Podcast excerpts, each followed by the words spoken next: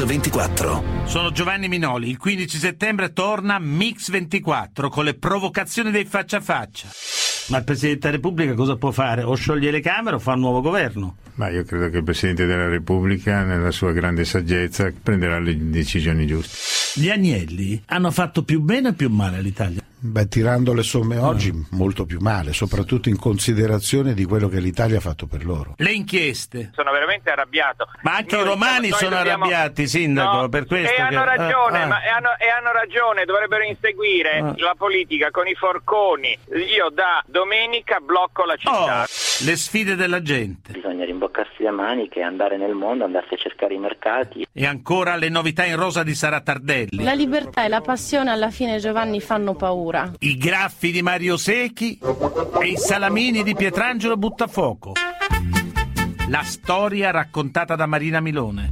Torino, 15 novembre 2000. Edoardo Agnelli, il figlio dell'avvocato, si alza molto presto. E l'attualità come non l'avete mai sentita.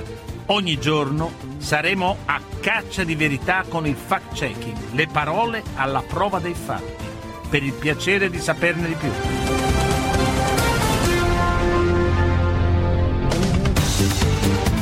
Intanto oggi il faccia a faccia con un grande personaggio italiano, attore, regista, comico, poeta, premio Oscar con La vita è bella, Roberto Benigni. Successivamente, dopo il giornale radio, con Marina Milone vi racconteremo la storia di Pierpaolo Pasolini. I faccia a faccia della storia. Roberto Benigni, toscano, attore, regista, comico e poeta. Premio Oscar con La vita è bella. Un grande dello spettacolo e dell'arte, un maestro della comicità intelligente e ironica. Benigni, chi la fa ridere? Ma questa è la domanda iniziale. La domanda, prima. la domanda iniziale del faccia a faccia con Minoli. Chi mi fa ridere a me?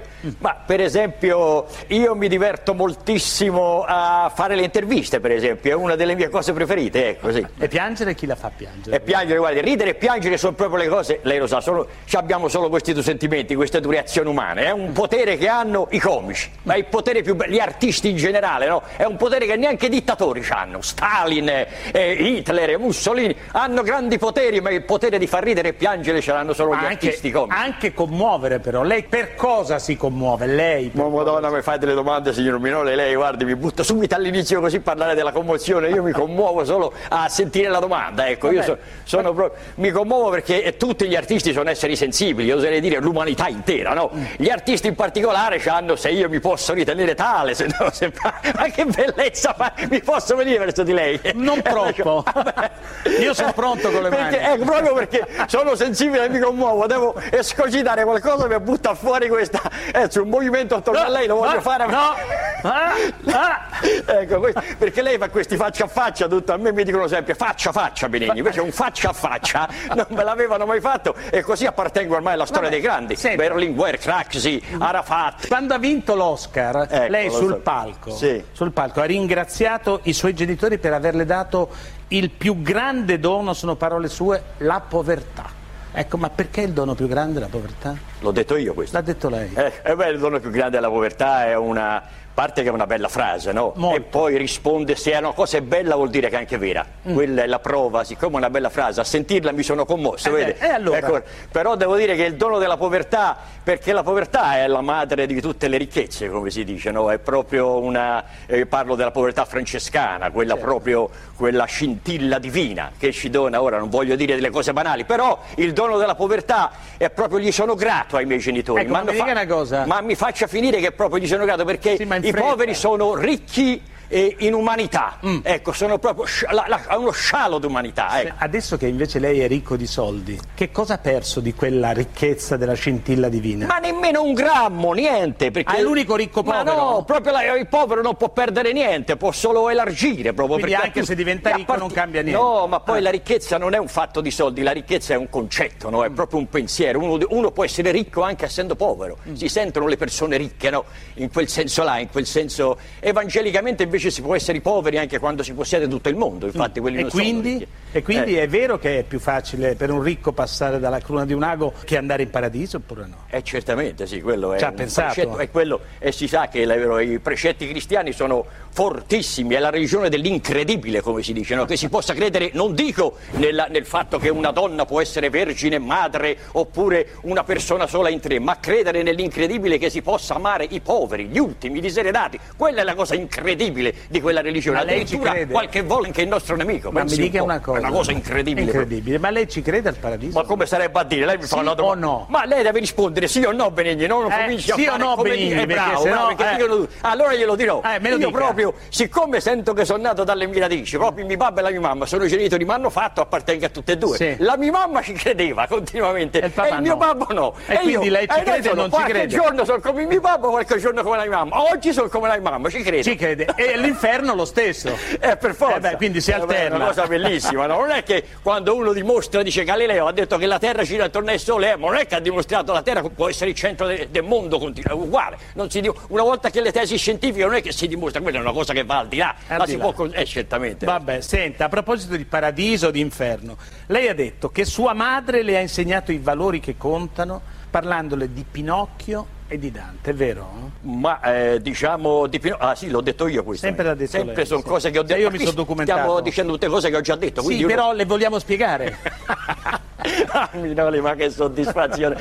Quando cominciamo sto faccia a fare? No, stiamo per cominciare. Ah, allora vabbè. ha scelto? Eh, no, mi sono dimenticato la domanda mamma, all'ultima. La mamma gliel'ha Pinocchio e Dante Alighieri. Pinocchio- Ma, eh, Pinocchio Pino- ma io questa qui diciamo l'ho detto perché quando ero piccino io- Sempre perché era una bella frase. insomma. era una bella frase, Ah, anche questa. E tutte le cose belle sono vere, però, Sì, sì, eh, proprio eh, si La verità è Ah. bellezza, lo sappiamo. no? Senta, ma lei chi preferisce fra i due? Ma guardi, sono due storie, due, due storie potenti, tutte e due. Ma si no? può scegliere fra Finocchio e Dante dovendone scegliere uno solo o no? Ma no, se ho scegliere, fare una scelta, dice preferisco Pinocchio o Dante, come sarebbe a dire, una cosa. Sono due- Io glielo chiedo, lei mi dice son- non si son può. Favole, bisogna fare, diciamo, quando, come, come in tutta. Da, da quando si viene al mondo bisogna fare quella sospensione dell'incredulità. Mm. Bisogna crederci, se no. E Dante ci ha creduto a quello che diceva, per questo è diventato immortale, no? È proprio in ragione della forza della sua credenza, in Mm. E quello Pinocchio? che credeva che ha preso proprio l'anima di Dio, l'ha tirata giù. E Pinocchio uguale, perché Uguale. Pinocchio è una favola straordinaria che ci racconta che non si può essere felici, pensa un po'.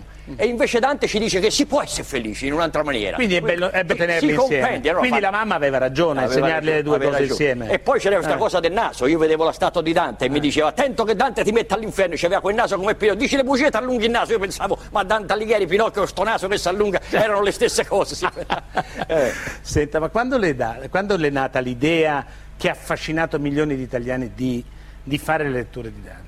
Ma io diciamo così, mi è nata dal fatto che gli volevo bene, quando, Ah, quando si vuol fin da bene. subito, quindi. Quando si vuol bene una cosa, io quando ho letto le prime volte quei versi dico, madonna, questi che scritti, mi veniva voglia anche a me di, di imparare tutto come faceva lui per, per imitarlo, ti fa sentire Senta, quasi che è facile, no? ma- poi eh, poi mi è venuto in mente, sì, uno dice legge tutto, ma c'è qualcosa che va al di là, mi è venuto in mente quella frase di Machiavelli che dice ci sono persone che sanno tutto e questo è tutto quello che sanno. E dopo ho capito che bisognava sapere Andare qualcosa, oltre. andare oltre, ecco qualcosa, qualcosa di più, come Senta- ha fatto Dante, poi abbiamo inventato un linguaggio. Benigni, a me mi hanno detto che lei aveva già cominciato a leggere Dante quando stava in seminario. È vero che stava in seminario? Seminario, diciamo una parola grossa, mi hanno preso un pochino da De Preti, c'era un pretone, io andavo bene in religione quando ero piccinino, mi ha detto, e venne a casa mia e disse, ma senti qualcosa, per essere interessante gli dissi sì, c'era vicino, lui disse, oh, fece un salto.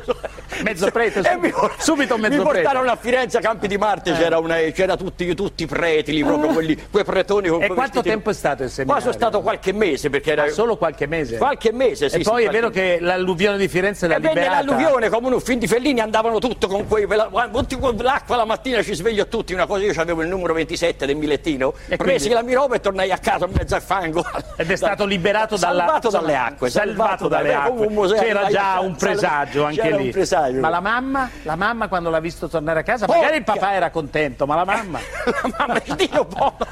tornai a casa e non c'erano le scuole non c'era niente siccome c'era un circo che passava lì vicino mi buttarono in questo circo E si è messo a, fa- a lavorare al circo? Sì, facevo l'assistente del mago, per- anche quello per qualche mese, andavo in giro nei paesini in Toscana, così ecco. E E sei lì divertito? E lì ha nel circo c'è, eh, no, nel circo c'è la cosa della bellezza, l'ha detto Fellini prima di me, ma insomma è la base, più c'è proprio l'immagine dell'artista la più bella, quelli che fanno una fatica, le prove, le cose, e alla fine fanno un inchino, un sorriso come se niente fosse. Quella è proprio l'immagine dell'arte. E cosa ha imparato lei al circo?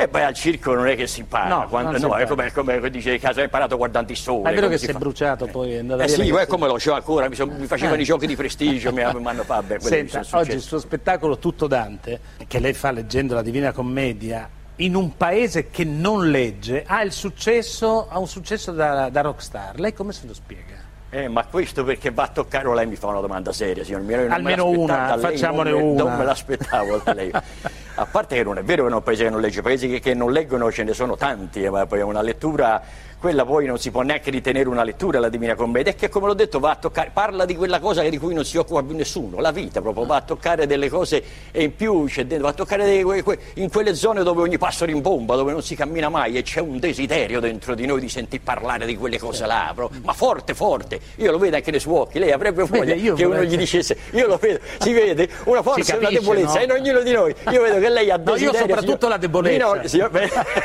che lei dice ma, ma come si fa quando mi trovo che sto ma quando la vita è ecco lì e ce lo racconta ci dice proprio tutto è un percorso straordinario Ma in questo spettacolo, qual è il momento che emoziona? Lei facendo lo spettacolo sente la reazione della gente. Sì, che no. cos'è che fa reagire di più? Eh, si sente, ma una cosa che fa proprio, eh, gua- guarda, è una cosa che eh, per tutti gli uomini proprio ci sente che c'è l'angustia del mondo, è troppo piccolo, si ha voglia di volare oltre, no? E tanti autori, tante grandi persone che ci hanno voluto bene, ci hanno provato, no? Ma a volte fanno dei voli goffi come un tacchino, Mm. Dante è proprio un'aquila, è andato, è quello che ha avuto l'audacia più grande di tutti. Ma il proprio- momento è dello il momento dello più spe- emozionante Eh, glielo dico io, è? glielo stavo Eh, dicendo. eh. È poco prima del canto, quando comincia il canto. Quando non le spiegazioni, quelle le parole, è la poesia che è un mistero, è un mistero La che non poesia. si può sapere, il mistero della poesia che non è spiegabile, no? Si sente che sta accadendo qualcosa. E allora c'è quel silenzio, non vorrei usare quelle frasi retoriche così, ma c'è un silenzio e qualche volta c'è un silenzio che si protrae invece di applaudire alla fine del canto, come se qualcuno eh, fosse rimasto in sospeso e L'estasi. avesse, bi- no, avesse bisogno di riprendersi un momento da tale bellezza, come quando si guarda una cosa non si capisce più e quello è un momento davvero che così, insomma, le parole poi, Da- Dante Sono- ci, ha, ci ha sono- spiegato che le parole possono essere, ha inventato la- una lingua dadaista, ci ha dato una lingua, quella proprio, eh, la- la- una delle più belle, del, una bramosia della ricerca della rima, nessun'altra lingua al mondo ha, ha bisogno, fa, fa le rime come in italiano, nessuna, ma proprio nessuna, ci ha Mm. poi- fatto proprio un dono Un dono impressionante.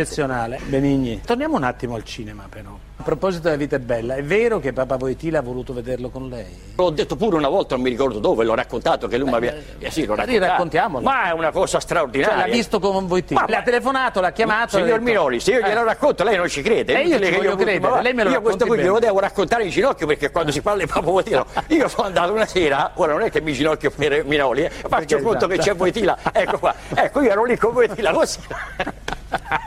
Ma guarda un, Minoli, un faccia a ginocchio con Minoli è una cosa bellissima. Allora dico, io una sera stavo, stavo proprio, ero andato negli Stati Uniti per quella cosa che diceva lei, no? E a un certo punto, mentre ero là a Los Angeles, la città degli angeli, oh, mi arriva la telefonata dal Vaticano, come in quei film di spionaggio, il Vaticano. Dico, porca Dio, chi è? Mi chiama uno del Vaticano e mi dice, vorrebbe un faccia a faccia il- il. Giovanni Paolo II, eh? Ma, ma, guarda, io sono rimasto, pensavo fosse davvero uno scherzo, nel senso che era appena arrivato da Roma. Io, e ho ripreso l'aeroplano, sono tornato indietro, no? Eh, ed era vero. Ma Giovanni Paolo II, ma era una cosa spettacolare quell'uomo. Ed eravate voi due? Era, no, io sono andato là, ma mi ha tenuto lì, tu pensa che quando arrivava Clinton lo tiene un'ora, eh? a me tutto Neanche. il pomeriggio, ma io ti dico, come uno che va a è venuto con le ciabatte, co- accompagnato da due persone, c'erano quelle suore polacche, Eh. quando lui è passato gli si sono inchinate tutte, ma tu devi vedere la bellezza, e dentro una chiesa abbiamo fatto la proiezione del film, c'era quel cardinale polacco, mi sono dimenticato il nome, che, che prima della proiezione mi ha raccontato due o tre barzellette e mi ha segnato delle, delle parole in polacco. Quando il Papa è entrato, io gli ho detto sia benedetto Gesù Cristo in polacco, lui ha va benissimo gliel'ho detto, lui ha pensato io parlassi polacco, ha cominciato a parlarmi polacco, mi ha preso a braccetto, io, mi ha parlato per un quarto d'ora in polacco, raccontato, io facevo certamente. Porca miseria, ma ti dicono, guarda un faccia a faccia. Insomma, quindi- quindi- A un certo punto Eh. eh, il Papa Wojtyła eh, mi, mi si è messo seduto accanto a me, hanno proiettato il film e io ogni tanto mi voltavo e vedevo proprio il Papa vero accanto a me. Dicevo, ci credeva. Non era Voitilaccio, ma ti era dico, Voitila. Ma chi glielo dice alla mia mamma? Eh, Perché eh. lui aveva detto non, Ma non ci certo. crede. Eh, e mio papà va bene, ma, eh, no, ma voltarsi e vedere che uno vede un film accanto a te che è il Papa vero ti dico fa un'impressione spettacolare, guarda. Eh, e poi è stato bello perché alla fine proprio, sai che la Chiesa è un grande impero, è Eh. l'impero proprio celeste, no? E il Papa ha fatto proprio l'applauso, tutti hanno applaudito, ci siamo alzati, mi ha dato un bacino e poi mi ha detto in italiano che era una cosa straordinaria, che lui aveva vissuto quella cosa, c'erano stati anche cristiani, oltre agli ebrei, mi ha fatto tutta la storia insomma di, di quel dolore. Vabbè, una grande emozione, diciamo. No, ma sì, una grande emozione. Addirittura ti dico che è un po' riduttivo dire una grande emozione. Ah. C'era qualcosa in più, c'era uno scintillio in quella giornata con lui. Poi mi ha ripreso a braccetta, abbiamo fatto tutto il giro. In italiano o in polacco? In italiano, poi Ah, parlato stavolta. italiano, ma, poi- ma poi mi ha dato su regali, io non avevo portato niente, gli detti la mia biro. E lui dice che è? E dice questa è la mia biro, la tengo sempre con me, gliela do a lei. Ah, là, gliel'ha data un cardinale che l'ha messa fra i regali, insieme a tutte le cose che porta. A me mi ha dato un rosario che l'ha benedetto per la mia mamma e gliel'ho dato alla mia mamma. Ma ti dico, guarda Minoli, una cosa, signor Minoli, io gli dico che è una cosa spettacolare. Abbiamo parlato di, Vai bene che gli di Papa Voitila, parliamo di donne. Di? Di donne. E passa proprio dal Papa Eh alle beh donne. sì, è proprio, il diavolo dell'acqua santa. Che, che Senti, diavolo l'acqua santa? la No, è leggenda- l'acqua santa e l'acqua santa, Eh, le l'acqua donne sono santa è proprio l'acqua santa, santa. eh, anche loro, santa ancora di donne. più. la leggenda Sì. racconta che da piccolo lei era talmente brutto che la mamma, le sorelle volevano buttarlo via e la mamma ha pensato, aveva pensato addirittura che le avessero fatto una fattura. È vero? Era così?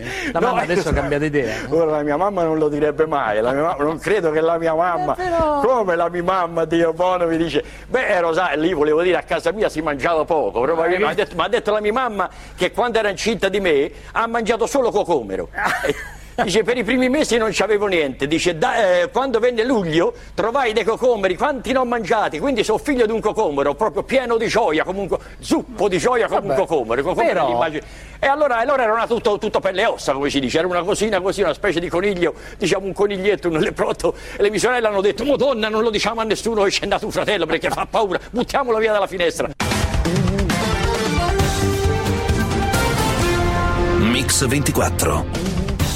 Benigni. Abbiamo scoperto che le donne, le donne sono pazze di lei, che farebbero qualunque cosa per lei, la sognano. Lo sapeva di piacere così tanto alle donne? Se n'è accorto nella vita? Lei lo dice come se fosse una cosa strana. No, io lo dico come una No, cosa nell'aria vera, che una lo- cosa lo, vera. lo dice come un paradosso. No, io pensavo alla sua mamma che lei era non ci preoccupata. crederà, ma lei come dire, nessuno ci crederà.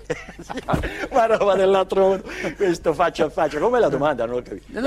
La, co- la cosa delle Queste donne. donne, insomma, se l'aspettava? Sì, guarda, è ma normale. tu mi devi dire, ma il mondo, ma dire, do- la parola solo le donne, uno fa subito una cosa, no? Le- Eh. la- che, che- che cosa, che cosa si può dire? ai E cieli? allora Nicoletta? Ora io dirò, dice, ecco la solita cosa de- del, del maschietto che dice le donne, no? Ma c'è qualcosa di più, è quella cosa di Machiavelli, va oltre, c'è qualcosa nelle donne, c'è un mistero. C'è un mistero senza fine bello che uno non sa capire eh, la- che cos'è sta cosa, che cosa. eh, Non, non si capisce proprio, non so se lei l'ha capito. Nicoletta, Nicoletta, è gelosa, lei mi dice Nicoletta, è gelosa di tutte queste No, donne che, ma- che la ma- vogliono ma- ma- comunque no, no, sempre. ma, ma- si figuri che c'è. non è gelosa? No, lei parla di Nicoletta. la- Nicoletta sua, Nicoletta, sua la Nicoletta, eh. Nicoletta, Nicoletta, lei mi fa un nome che proprio mi, mi- mi si, è, mi si è aperto davanti proprio una via una luce L'autostrada fondo, ma una cosa spettacolare, guardi, che domanda Insomma, non è gelosa, eh, Nicoletta, Ma no, ma di queste donne? ma Sì no, la no? gelosia, che sì, la gelosia bisogna un pochino, un po' pochino- sì. No, io, tutti dicono un po' di gelosia fa bene,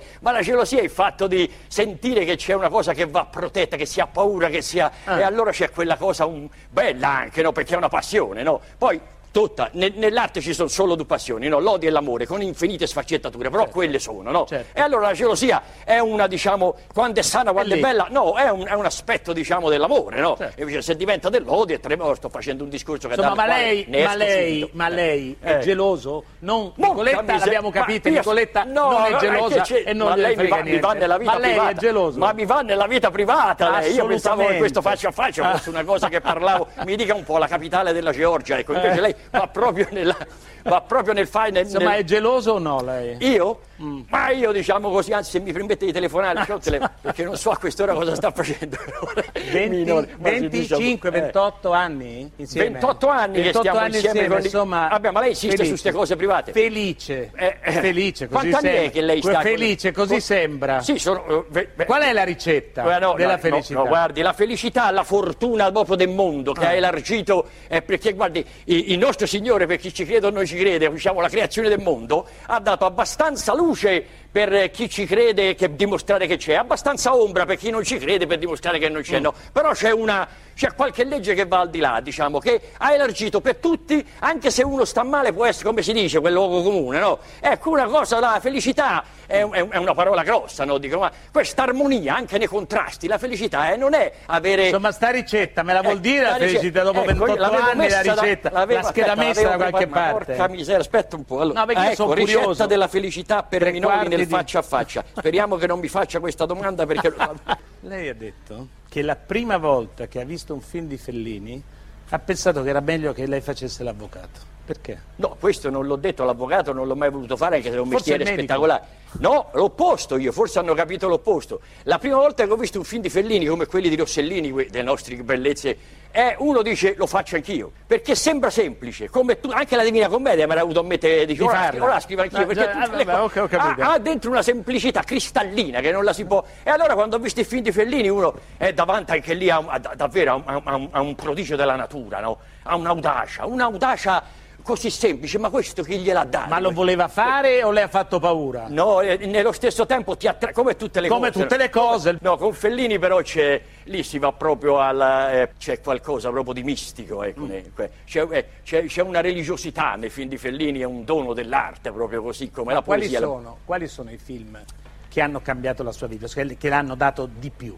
No, è proprio, ci- è- sono- no, è proprio l'invenzione del cinema. Io non Ma proprio il cinema sai, in quanto eh sì, tale? Madonna, ma poter raccontare, guarda, è una cosa Ma straordinaria. non c'è qualche film in particolare? No, e lo poi era, no, quello che si vedeva in Fellini era anche bello che era, c'era eh, tutta l'avventura del cinema, ma c'era quello che entra dentro e non si capisce, eh, che è proprio il dono dell'arte, che la ricerca del linguaggio, la maniera di dirlo, no? Dirò una banalità, è una banalità anche questo, ma più si ripetono queste cose più bello è, Certo, signor Minori. È certo. come quando dice ti amo, ce lo so, l'hanno detto tanti, No, no, no. ma poter dirlo come la prima volta, io ti amo, ora davanti a lei non mi viene. Non viene, però so, dire, il linguaggio è importante, con Fellini, con i grandi artisti da, da Buñuel che girava come si sogna, ecco c'è una ricerca, si vede che c'è un discorso su come raccontare le cose. Quello Certo, è- quello e è allora quello ti fa... No, no, ma quello è un... è un, eh, si sceglie, quindi si cresce, ecco, fanno, fanno un bene proprio come... eh, Insomma, non me l'ha detti sti film, che li te- quelli che l'hanno formata di più. E il cinema in Eh, quanto no, eh, tale. il mio regista, Parliamo il della mio regista letteratura che è preferito è meglio. Fellini, eh. e Ah, è subito dopo Buñuel, diciamo, Ah, dei grandi ecco, classici. ah, ecco. due, abbiamo ma no, detto. Buñuel, no, ma. Buñuel, Buñuel perché gira come si sogna, quello, se, se è vero che il cinema è sogno, l'arte è sogno, come dice un altro spagnolo,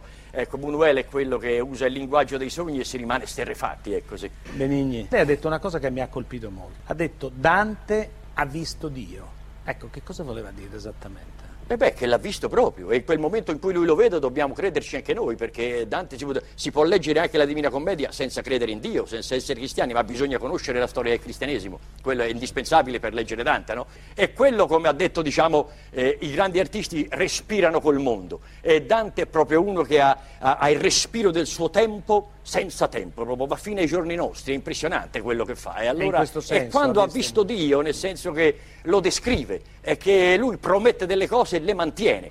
I poeti, diciamo, promettono meno ma mantengono di più dei filosofi, no? E allora e Dante mantiene quello che fin dall'inizio, la narratività, ci sono alcune terzine indimenticabili, delle parole, l'invenzione linguistica e poi è quello, le- ciò- e volevo dire, ne ho parlato tante volte che non so più nemmeno usare le parole, ecco, però li- la- il fatto che ci descriva Dio fisicamente, fisicamente e alla fine della Divina Commedia, quando ci descrive Dio e ha fatto tutto il percorso, conclude ora possiamo cominciare e riparte nel mezzo del cammino di nostra vita. Alla fine è una cosa che si impressionante, Senta, ma è il regalo lei- che ci ha fatto. Ma un tuo difetto, me lo dici? Madonna, eh, va a No, parlare uno, dei miei uno, difetti. uno. Eh, Di solito quando si dice Quando- difetti la maggioranza risponde la pigrizia.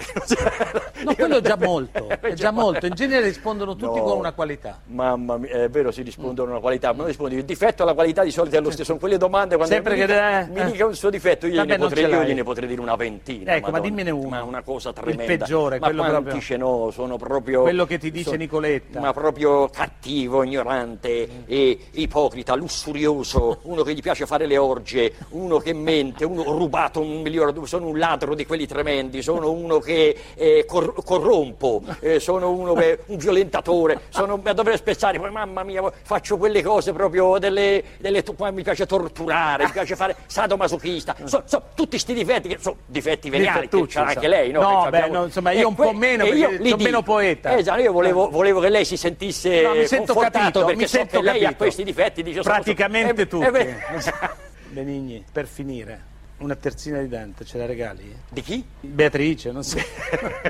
Cioè, una terzina di Dante, io mi potrei mettere qui e fare quando No, le- quando un me- minuto. È un minuto Una cosa pro- bella da un minuto. Una cosa bella. Anche ha- due. Ha proprio un minuto. Anche due. Pure tre. E mi dica lei da che, No, che- che- faccia che- lei da che, che, argomento. Quello che Eh, abbiamo parlato d'amore che riguardi l'amore. Tanto gentile e tanto onesta pare, più d'amore se lei. Perfetto, Mi eh, sembra bellissimo. eh, se lei vuole io glielo recito, è da tanto che non eh, la Me ripeto. però sul- eh, vedi. Si Signor ferma. Minoli, io la ringrazio tanto e chiudo con questo canto sull'amore, diciamo, una delle che ha dato il via alla poesia moderna poi sull'amore, ecco, al sonetto che l'abbiamo inventato noi, senza, senza gli italiani non ci sarebbe neanche la poesia di Shakespeare col sonetto, pensi un po', l'hanno inventato gli italiani il sonetto. Ed allora? ecco, il più grande sonetto, uno dei più grandi, la madre di tutti i sonetti, diciamo, ecco. E fa così. Tanto gentile e tanto onesta pare la donna mia quand'ella altrui saluta, qu'ogni lingua de ventre mando muta e gli occhi non l'ardiscon di guardare. Ella sen va, sentendosi laudare, benignamente d'umiltà vestuta, e par che sia una cosa venuta da cielo in terra a miracolo mostrare. Io la Eh ringrazio. Di avermi Grazie. dato l'opportunità di rispondere a queste straordinarie mora- eh, domande. Beh, signor cioè, no. C'è un'ultima domanda così a caso? Ma alla Eh, fine lei sta più di là o di qua? Cioè papà o mamma? Ah, Dio ecco. ci crede o no? Eh beh, questo qui è una domanda davvero, eh, guarda, guarda, farei un'ingiustizia al nostro Signore a rispondere a questa domanda, no? Perché eh, come si fa a dire io voglio, si vuole bene uguale ai babbi e alla mamma? Allora è bello, Beh, è proprio una predisposizione all'amore e alla giustizia divina stare lì in mezzo, in quel dubbio che è proprio la base della nostra vita, la ricerca dell'amore e della conoscenza, come dice Dante, no? E quindi su questo amore verso la conoscenza bisogna rimanere in, quella- in quello stato in cui ci si erge e si vola un po'. Ecco. Arriverà il giorno in Grazie. cui le risponderò.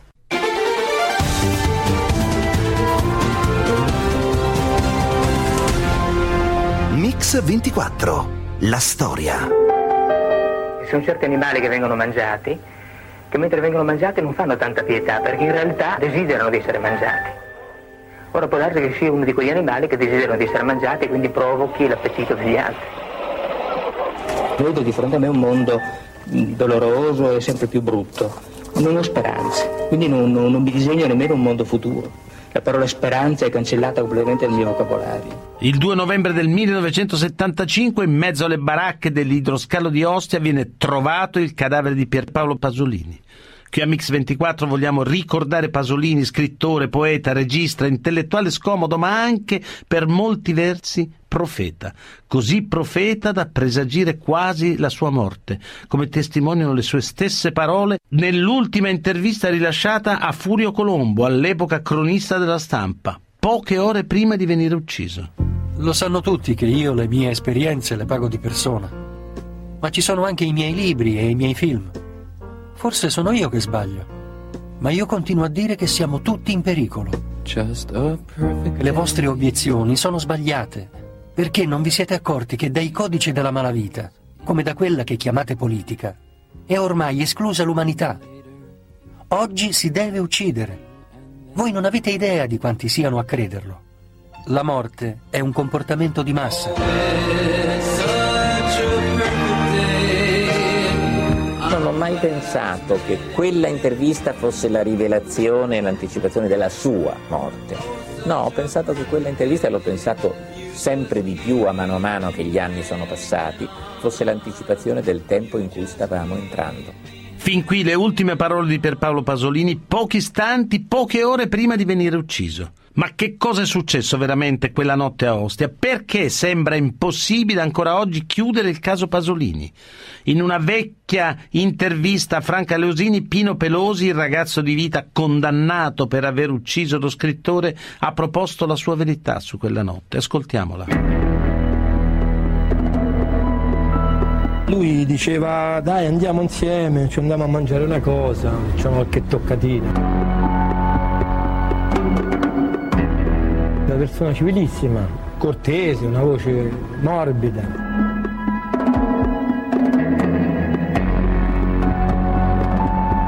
E niente, abbiamo fatto quell'atto sessuale, diciamo. Io sono sceso dall'autovettura, mi sono avvicinato alla rete, sono stato aggredito da una persona io e da due persone lui. Pasolini è stato preso letteralmente dentro la macchina e tirato fuori e lì hanno cominciato a picchiarlo in un modo inaudito e questo urlava, sto poraccio urlava e questi lo stavano a massacrare. A un certo punto hanno detto arruso, fetuso, sporco comunista. Buongiorno, buona domenica. È stato assassinato lo scrittore, regista, poeta Pierpaolo Pasolini.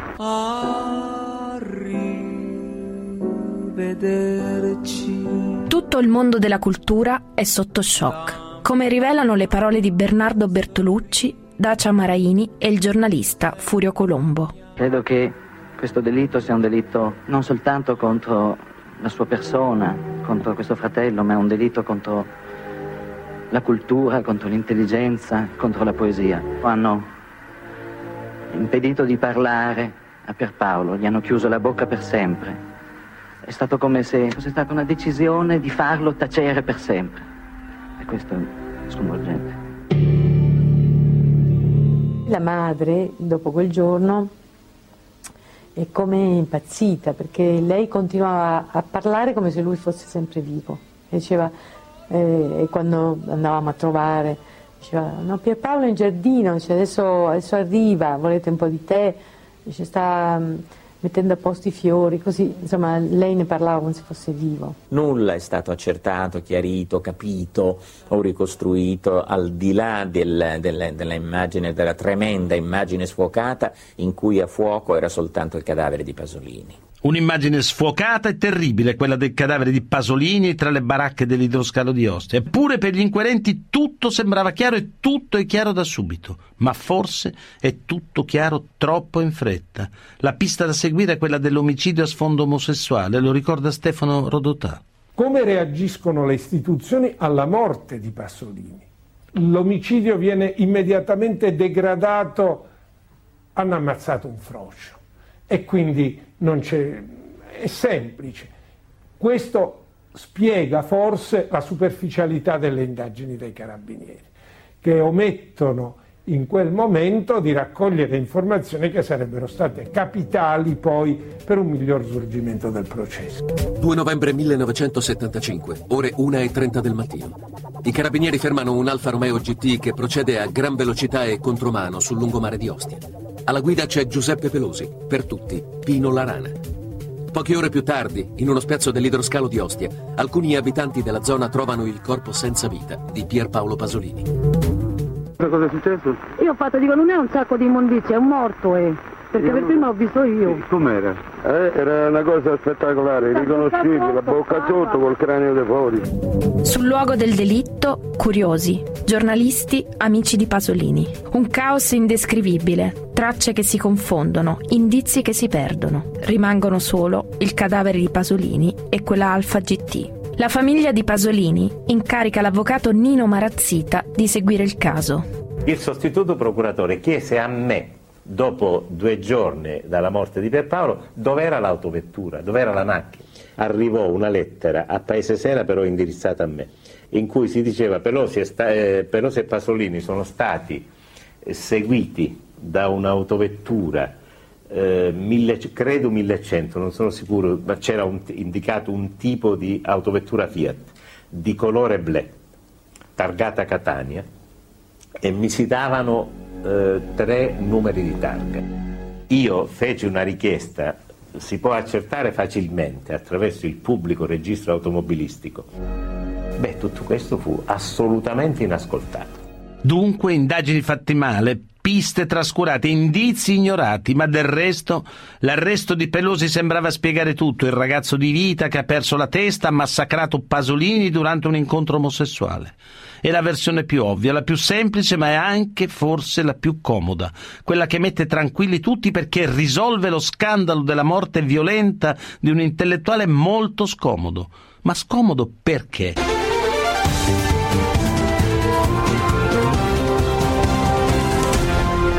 Mix 24. La storia.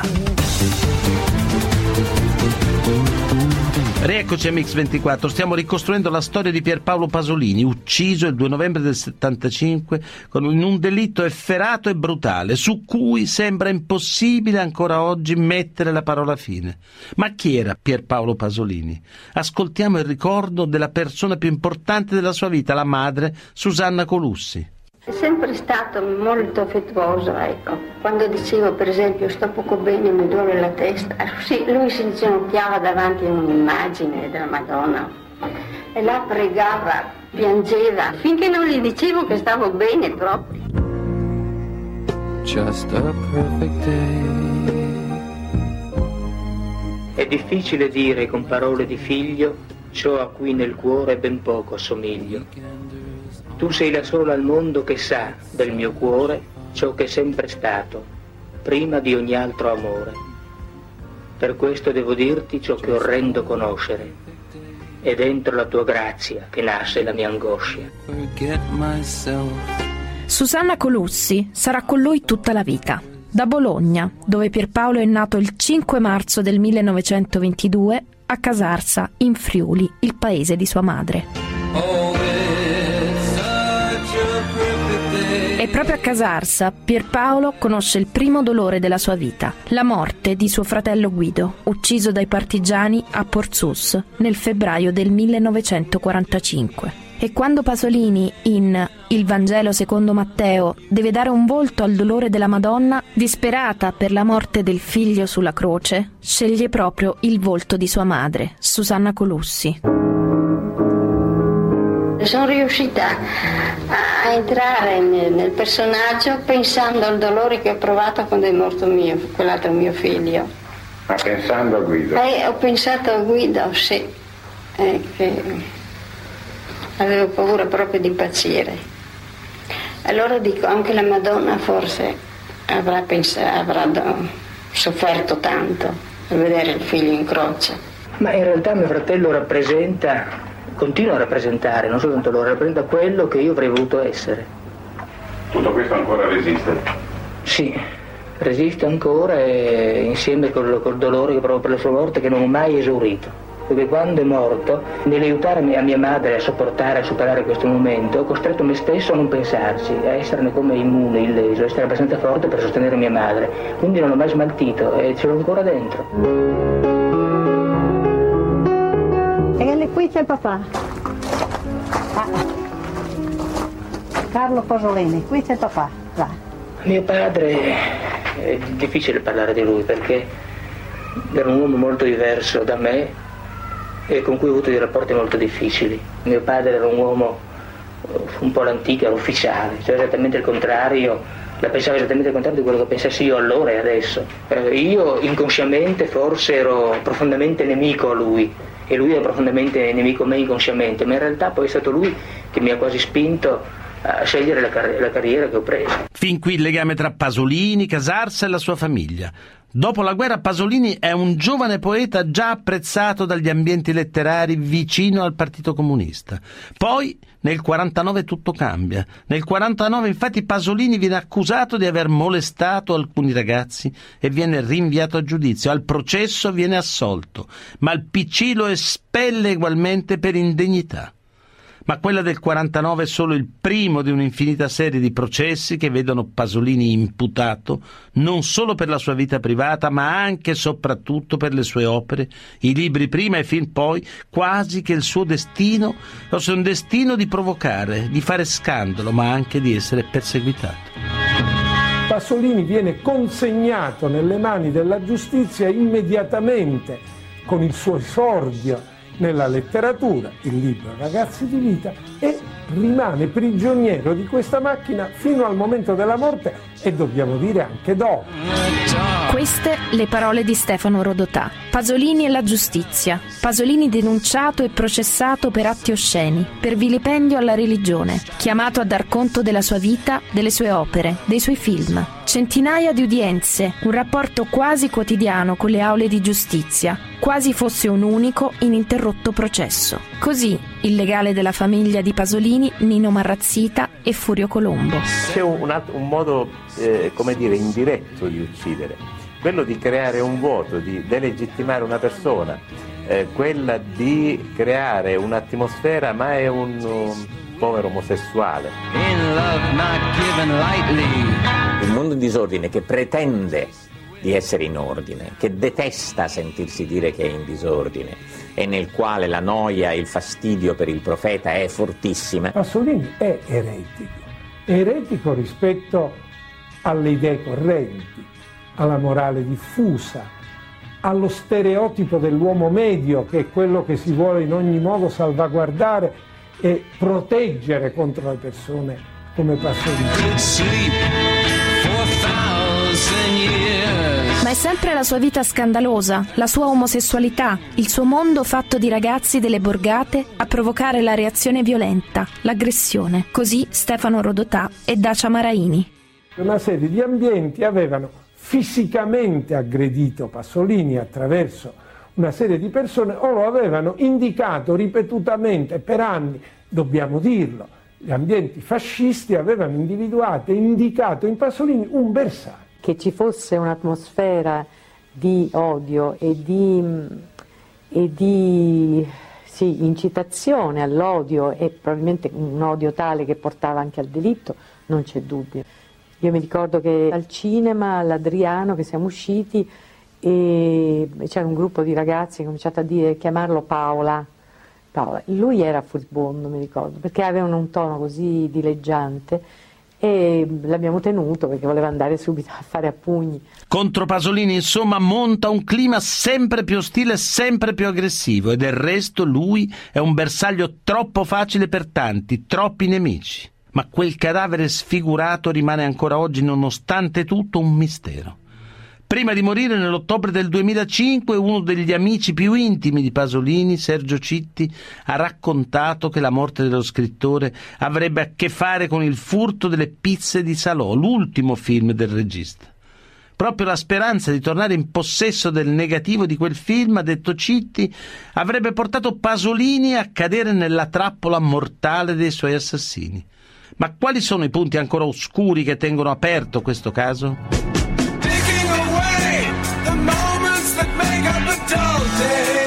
Indizio numero 1. La forza fisica di Pasolini. Sentiamo l'avvocato della famiglia Pasolini, Nino Marrazzita, e Silvio Parrello, amico di Pasolini. Non era facile avere il sopravvento fisico su Pierpaolo Pasolini. Eh, nella ricostruzione che è stata fatta, Pierpaolo Pasolini ha perduto le forze, è stato completamente depauperato da, da- da- da qualunque forza eh, fisica eh, con un calcio nei testicoli. Ed è un, pe- un pestaggio fatto con corpi contundenti violenti, con mazze di ferro, non lo so. Pasolini si è difeso parecchio, qualcuno ha portato i segni a casa. Indizio numero 2. L'arresto di Pelosi. Pelosi viene trovato come un figurino, scende dalla macchina come un figurino, non ha uno strappo, la camicia a posto, ehm, è una persona che sicuramente non ha affrontato una colluttazione.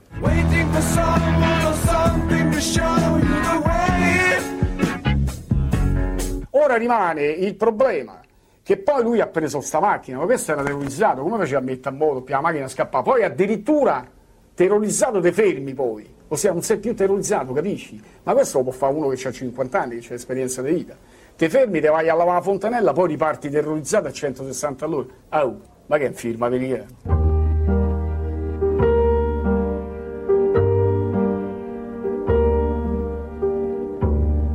Indizio numero 3. La macchia di sangue sulla macchina di Pasolini. Ricordo che questa macchia di sangue era sulla parte superiore della macchina, sul tetto della macchina, diciamo così, dalla parte del passeggero. Il sangue non era né di Pierpaolo né di Pelosi.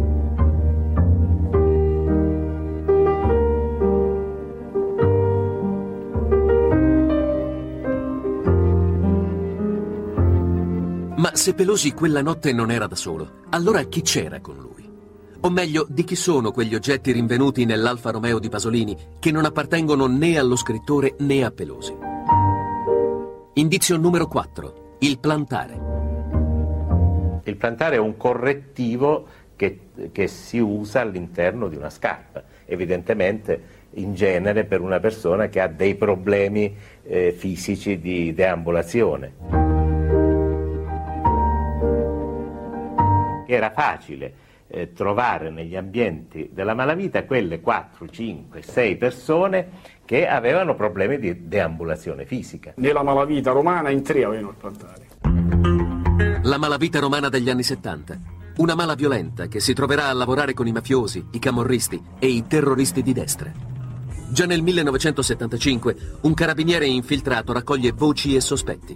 Eppure i suoi rapporti finiscono nel nulla. Indizio numero 5. L'infiltrato.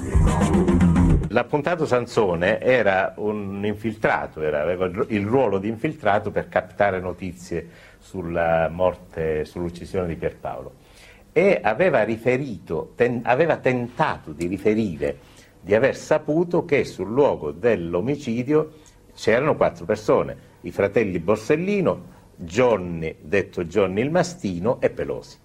Non era mai stato sentito. Certamente la verità processuale è lontanissima da quella vicenda quella notte all'idroscalo. Eh, per il modo in cui Pasolini viene trovato, eh, per il fatto che una sola persona certamente non avrebbe potuto sopraffarlo e che quindi dietro c'è qualcosa che va oltre Pino Pelosi e che poi si sia voluto coprire un progetto deliberato o un'aggressione all'omosessuale molto nota a cui si doveva dare una lezione, io non ho elementi per dirlo. Certo è che anche questa parte contribuisce a far gravare su Pasolini questo peso di una società che non aveva mai voluto integralmente accettare. Ma qualunque cosa sia successo quella notte all'idroscalo, una cosa è certa, nelle sue opere come nella sua morte, i grandi protagonisti della vita di Pierpaolo Pasolini sono stati loro, i ragazzi, i ragazzi di vita. Ma chi sono i ragazzi descritti nei suoi romanzi?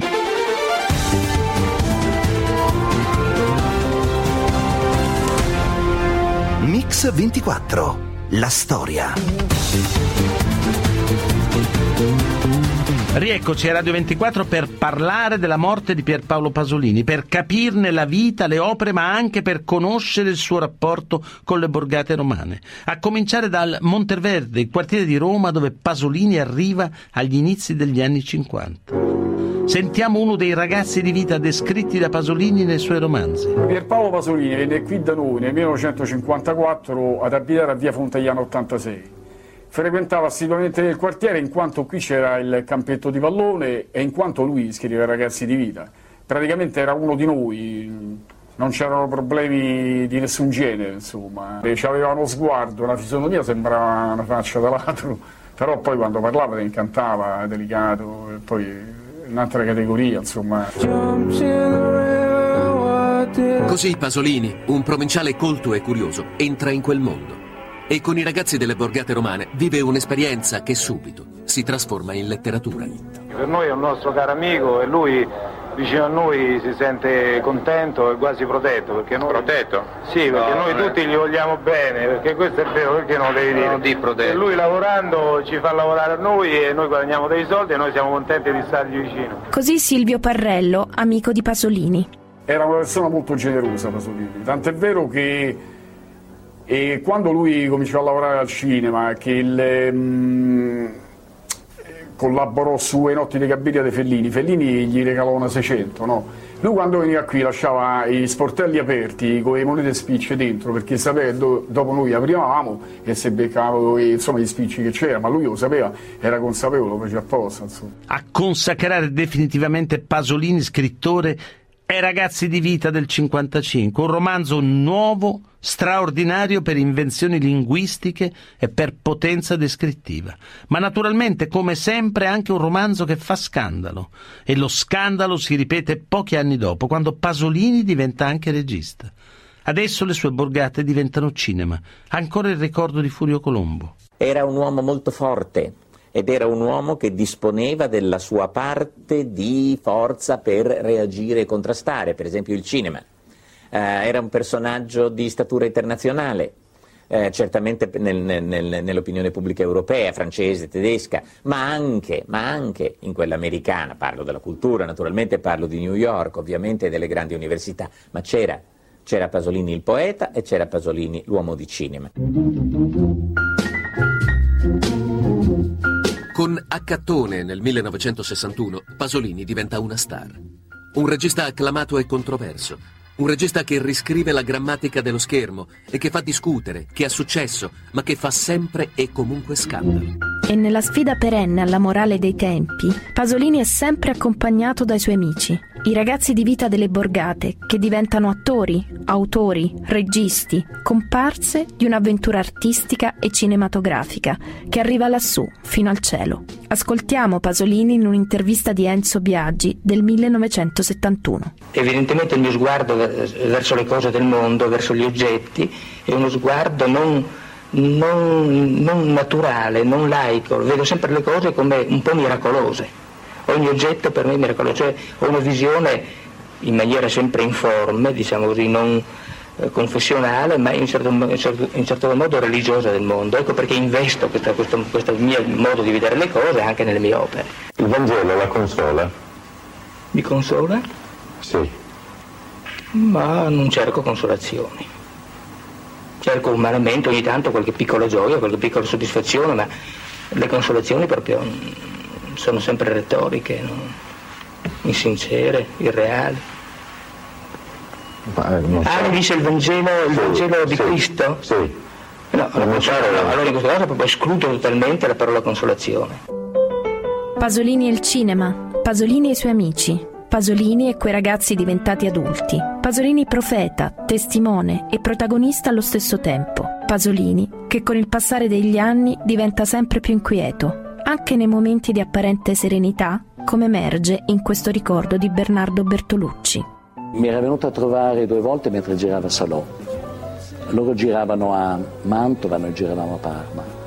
E poi eh, le due troupe si misero d'accordo per un incontro di calcio che avvenne il 16 marzo, che è anche il mio compleanno. Cominciò la partita, naturalmente Pierpaolo giocava con la squadra di Salò perché lui ha sempre amato molto giocare a pallone e quelle che lui chiamava le partitelle. Cominciò in modo molto divertente, con grande entusiasmo. Poi piano piano qualcosa andava inquinando la gioia e l'allegria della partita. Che cos'era?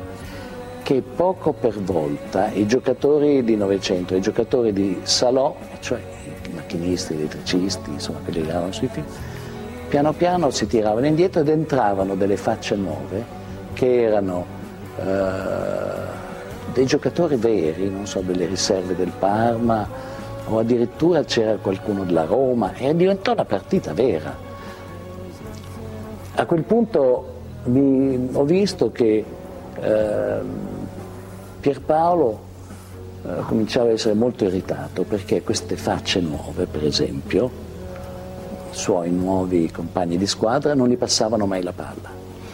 E un quarto d'ora prima della fine eh, lui disse basta e venne lì dove stavo io di fianco e mi disse sono tutti dei narcisetti.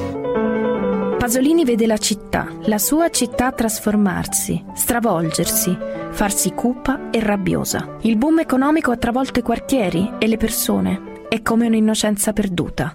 Così Dacia Maraini. Rincorreva questa innocenza eh, che non trovava da nessuna parte, che non trovava più in questi ragazzi di vita, che erano diventati eh, violenti e poi sono diventati anche i suoi carnefici. No? Sono direttamente interessato a quelli che sono i, i cambiamenti storici. Cioè io tutte le sere, tutte le notti, la mia vita consiste nell'avere rapporti diretti, immediati con tutta questa gente che io vedo che sta cambiando. E quindi questo fa parte della mia vita intima, della mia vita privata, della mia vita quotidiana, è un problema mio. Nelle parole di Pasolini lo avete sentito, quasi si percepisce lo sgomento, il disagio di fronte a un'Italia che sta cambiando e sta cambiando troppo in fretta.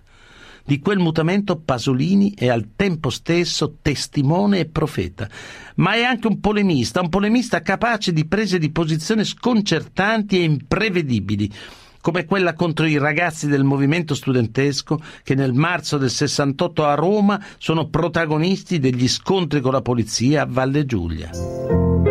Vi odio, come odio i vostri papà. Buona razza non mente. Avete lo stesso occhio cattivo. Siete pavidi, incerti, disperati. Ma sapete anche come essere prepotenti, ricattatori, sicuri e sfacciati. Prerogative piccolo borghesi. Quando ieri a Valle Giulia avete fatto a botte con i poliziotti, io simpatizzavo con i poliziotti. Perché i poliziotti sono i figli dei poveri. Un atto d'accusa insomma contro gli studenti borghesi del movimento, in difesa invece dei poliziotti proletari. Anche questa pagina di Pasolini nel 68 provocò un vero e proprio terremoto.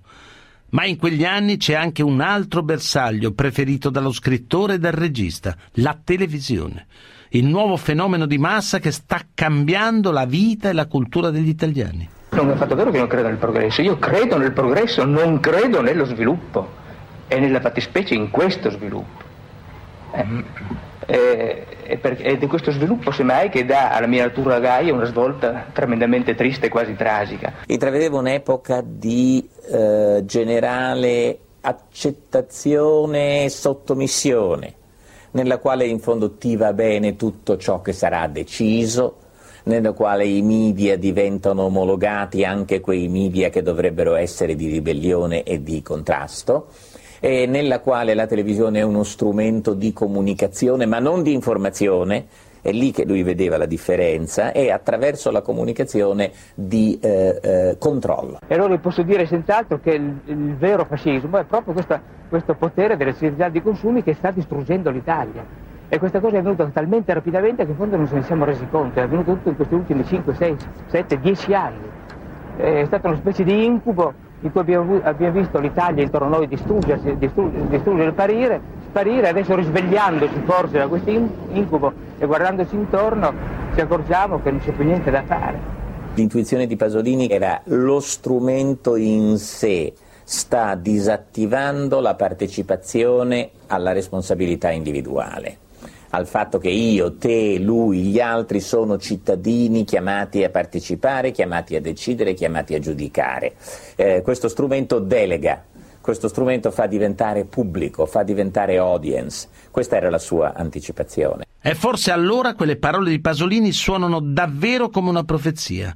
Anche questo rinnova il dolore e lo sgomento di quanti lo hanno amato e apprezzato come uomo, come artista e come poeta. Dolore e sgomento che possiamo ascoltare nelle parole di Alberto Moravia. Abbiamo perso prima di tutto un poeta, e in poeta non ce ne sono tanti nel mondo. Ne nascono tre o quattro soltanto nell'ultimo secolo. Quando sarà finito questo secolo, Pasolini sarà tra i pochissimi che conteranno come poeta.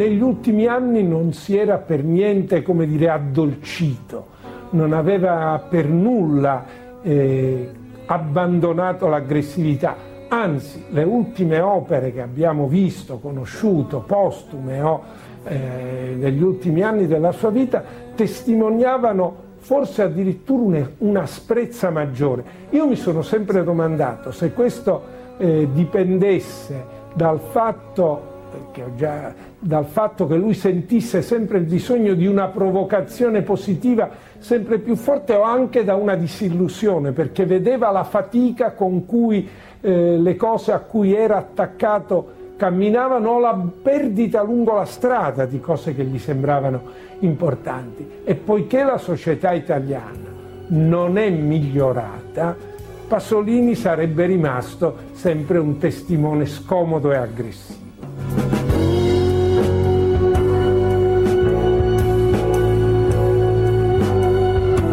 Ma qual è la verità? È quello che penso io di me o quello che pensa la gente, o quello che pensa quello là lì dentro. Cosa senti dentro di te? Concentrati bene. Cosa senti? Eh? Sì, sì, si sente qualcosa che c'è. Quella è la verità. Ma shh, non bisogna nominarla, perché appena la nomini non c'è più.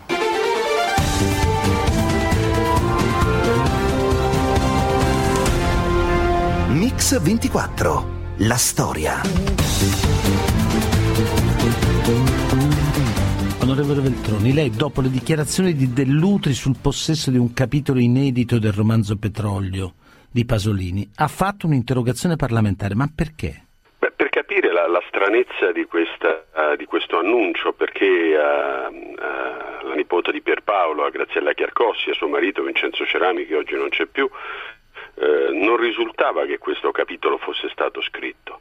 E dunque eh, Dell'Utri aveva annunciato di aver visto eh, un, un testo importante aveva annunciato che questo testo conteneva verità e rivelazioni sulla morte di De Mauro, sulla morte di Mattei su, eh, che potevano spiegare la morte dello stesso Pasolini. E improvvisamente questo testo era scomparso, volatilizzato e, e il ministro della cultura di allora, Bondi, venne in aula e disse che il senatore Dell'Utili gli aveva confermato di aver visto questo testo. Allora o il testo era apocrifo oppure era apocrifa l'invenzione della visione del testo. Ma e quindi non se ne è saputo niente della verità o meno di questa cosa, dell'esistenza? No, so che, so che ci sono state varie iniziative volte a cercare di appurare la verità, mm. ma eh, Dell'Utri ha sempre detto che questa persona gli ha fatto vedere questo testo, poi era sparita e quindi non se n'era più saputo nulla. Però, ehm, ma lei ci, crede, lei ci crede a questa esistenza di rapporti fra queste, fra queste morti eccellenti?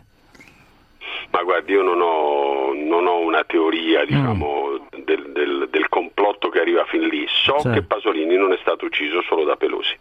Questo ah. lo so, ne sono certo e, e penso che, che, ora l'indagine della magistratura potrà aiutarci a scoprire se questa percezione corrisponde alla verità, ma di questo sono diciamo, con gli strumenti di cui dispongo assolutamente sicuro. E qualche strumento ce lo può dire anche noi, perché noi nel documentario abbiamo raccontato il giallo dell'omicidio, lei ha conosciuto Pelosi, ecco, è da, dall'incontro con Pelosi che le è venuta questa certezza oppure da ulteriori elementi?